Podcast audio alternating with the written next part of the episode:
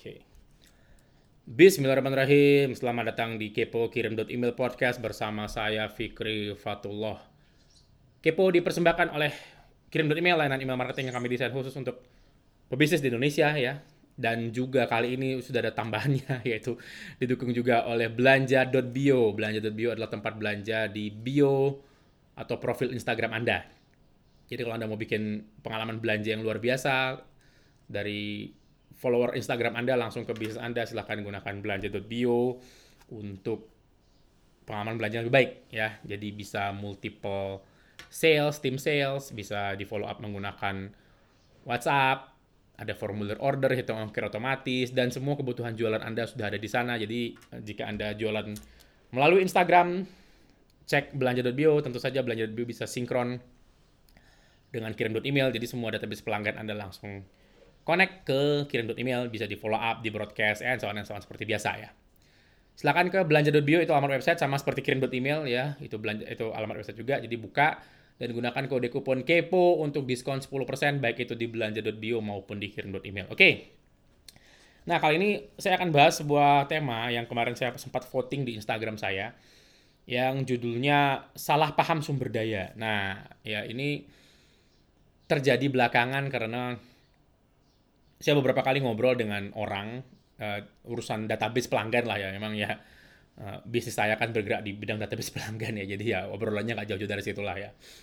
Nah uh, ada dua orang dua perusahaan yang cukup besar dua minggu ini me mendatangi saya ya. Perusahaan pertama itu memiliki 2,4 juta alamat email. 2,4 juta anda bayangkan ya jadi datangin saya terus bilang, "Pak, saya punya 24 database database email ini bagaimana?" Ya.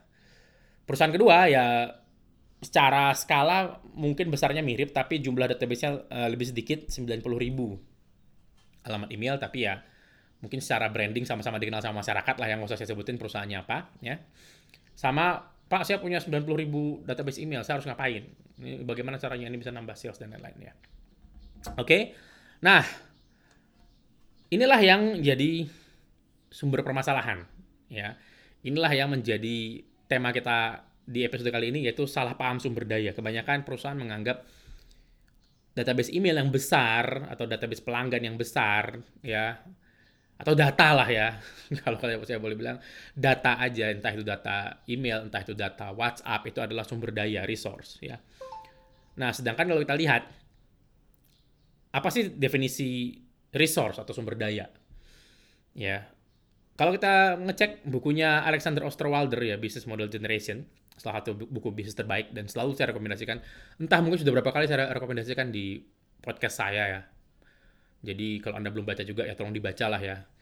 Nah, di situ kita belajar bahwa ada empat jenis sumber daya. Yang pertama sumber daya fisik, itu mesin, kendaraan. Jadi kalau bisnis Anda itu ngantar paket misalnya, maka mobil Anda atau motor Anda itu adalah resource atau sumber daya fisik perusahaan ya, mesin untuk produksi ya. Itu sumber daya perusahaan, eh, sumber daya fisik perusahaan maksudnya ya handphone dan laptop kalau dia dipakai untuk coding dan menghasilkan sebuah software yang bisa dijual itu juga termasuk sumber daya fisik. Oke. Okay? Nah, sumber daya kedua adalah manusia, human. Ya, manusia mungkin eh, nanti kita bahas lebih dalam ya di belakang. Yang ketiga sumber daya intelektual termasuk di dalamnya hak cipta termasuk di dalamnya. Ya database pelanggan. Ya kalau katanya Osterwalder ini database pelanggan termasuk sumber daya intelektual tapi apakah benar nanti akan kita bahas di di belakang ya. Dan yang keempat atau yang terakhir adalah sumber daya finansial ya modal. Modal hutang dan apa ya lagi ya dana hibah mungkin kalau ada. Dana investasi itu uh, termasuk sumber daya finansial ya. Nah yang jadi bahasan saya saya akan bahas uh, masing-masing sumber daya enggak. Saya hanya akan bahas satu yang sering disalahpahami yaitu data. Ya. Data buat saya adalah sumber daya yang saling paling yang paling sering disalahpahami karena data sering kali ada artikel data is the new oil. Ada beberapa kali majalah Forbes atau majalah Inc ya itu membahas data is the new oil. Apakah benar data is the new oil? Ya kalau kalau uh, kita bahas data is the new oil, maka oil itu kan ya bisa digunakan untuk jadi bensin, jadi solar, jadi apalah aftur dan lain-lainnya. Nah, apakah sama? Ya. Menurut saya tidak. Ini yang yang terjadi salah paham bahwa buat saya data tergantung konteksnya, ya. Tapi sebagian besar saat orang bilang data ke saya itu bentuknya masih raw material, belum resource. Ya. Resource tak lagi balik ke Osterwalder itu adalah sesuatu yang siap digunakan untuk diolah menjadi uh, untuk mencapai tujuan dari sebuah perusahaan atau organisasi. Misalnya tujuannya sales, maka resource itu digunakan untuk memproduksi barang yang kemudian menjadi sales gitu ya, tambahan sales bagi perusahaan. Ya. Jadi itu resource sudah sudah siap digunakan. Dia sudah sudah menjadi sesuatu faktor penunjang untuk perusahaan ini mencapai goalnya, mencapai tujuannya. Itu resource. Sedangkan kalau dia belum siap, itu disebut raw material, bahan mentah. Ya, bahan mentah itu butuh infrastruktur untuk mengubahnya menjadi resource. Ya, lagi balik ke database balik ke data alamat email. Saya nggak bilang database pelanggan ya. Apakah semua dat database email itu sama dengan database pelanggan? Itu jelas enggak ya dalam dunia email marketing aja itu ada buyer list istilahnya ya. Buyer list ini terpisah dari freebie list. Freebie list adalah orang-orang yang minta gratisan ya yang disebut database pelanggan di dunia email marketing itu adalah buyer list itu itu baru resource kalau buyer list ini resource Ya buyer list itu orang yang sudah pernah membeli. Ya itulah database pelanggan. Kalau dia cuma ngedon di tempat Anda doang, menuh-menuhin database itu dia raw material menurut saya. Dia belum jadi resource. Ya, ingat ya yang dibilang Alexander Osterwalder dalam database intelektual adalah database pelanggan. Apakah semua alamat email yang Anda simpan sekarang adalah database pelanggan? Belum tentu. Ya, bisa jadi Anda sekarang nyimpen alamat email Anda waktu teman-teman SMA. Apakah mereka jadi pelanggan? Bisa jadi, ya kan? Tapi ya belum tentu gitu loh ya. Jadi harus diolah lagi agar mereka bisa menjadi resource. Yang sekarang ini kalau Anda punya 90 ribu email, itu bisa jadi itu raw material. Mungkin yang akhirnya menjadi resource, yang akhirnya bisa membawa perusahaan Anda ke tempat tempat tertentu atau ke tujuan tertentu adalah cuma 10% misalnya ya. Jadi yang beneran resource cuma 10%. Sisanya adalah raw material yang harus diolah lagi supaya dia siap membeli menjadi resource ya. Sama kayak tadi ya oil ya. Kalau kita bilang data is the new oil ya lagi oil itu harus diolah kan. Oil adalah raw material. Ya, keluar dari dalam perut bumi gitu kan ya. Terus diolah bisa menjadi ini, bisa menjadi itu, banyak. Tapi ya butuh infrastruktur untuk mengubahnya. Sama kayak data email. Ya, Anda punya 90 ribu tadi ya alamat email. Butuh infrastruktur seperti kirim email untuk mengubahnya menjadi resource. Setelah dia Anda broadcast, Anda keluarkan potensinya, Anda lihat datanya, ada open, ada klik segala macam, Anda tahu mana alamat email yang aktif, mana yang nggak aktif, mana yang dibuang, mana yang baru. Dia baru jadi resource. Dia baru jadi database pelanggan. Saat Anda bisa menggunakannya, Anda broadcast, menghasilkan duit, menghasilkan sales, dia jadi resource. Ya, dia jadi database pelanggan setelah dia dipergunakan gitu loh setelah setelah ada interaksi di dalamnya. Jangan cuman ngedon tersimpan aja terus dianggap wah oh, ini sumber daya kita besar nih 90 ribu email. Enggak, itu bukan sumber daya, maaf. Ya. Jadi dia butuh infrastruktur sebelum dia jadi resource, kalau nggak dia hanya jadi raw material bahan bahan mentah ya. Terus dia butuh biaya, ya semua infrastruktur butuh biaya. Anda mengubah batu bara itu menjadi sesuatu yang berguna, jadi bahan bakar bisa menghasilkan listrik dan lain-lain, itu Anda akan butuh biaya. Membongkarnya aja butuh biaya ya mengeluarkan minyak oil dari dalam bumi itu butuh biaya, eksplorasi segala macam ya. Terus butuh apa lagi? Ini yang paling krusial, butuh waktu. Anda bisa jadi punya infrastruktur, Anda bisa jadi punya duit, tapi Anda mungkin nggak punya waktunya ya untuk mengubah ini semua menjadi resource. Ini pernah kejadian ini pernah kejadian di kami ya. Ada pelanggan dengan sekian juta email database itu datang, datangin kami, dananya sudah siap, infrastruktur server segala macam sudah siap, tapi kami nggak punya waktu untuk mengolahnya. Untuk mengolahkan butuh waktu enam bulan kalau nggak salah, ini saya lupa kejadian sudah, sudah cukup lama ya. Kami butuh enam bulan untuk membuatnya running, sedangkan si perusahaan itu butuh uh, hanya punya waktu dua bulan karena mereka harus launching sesuatu.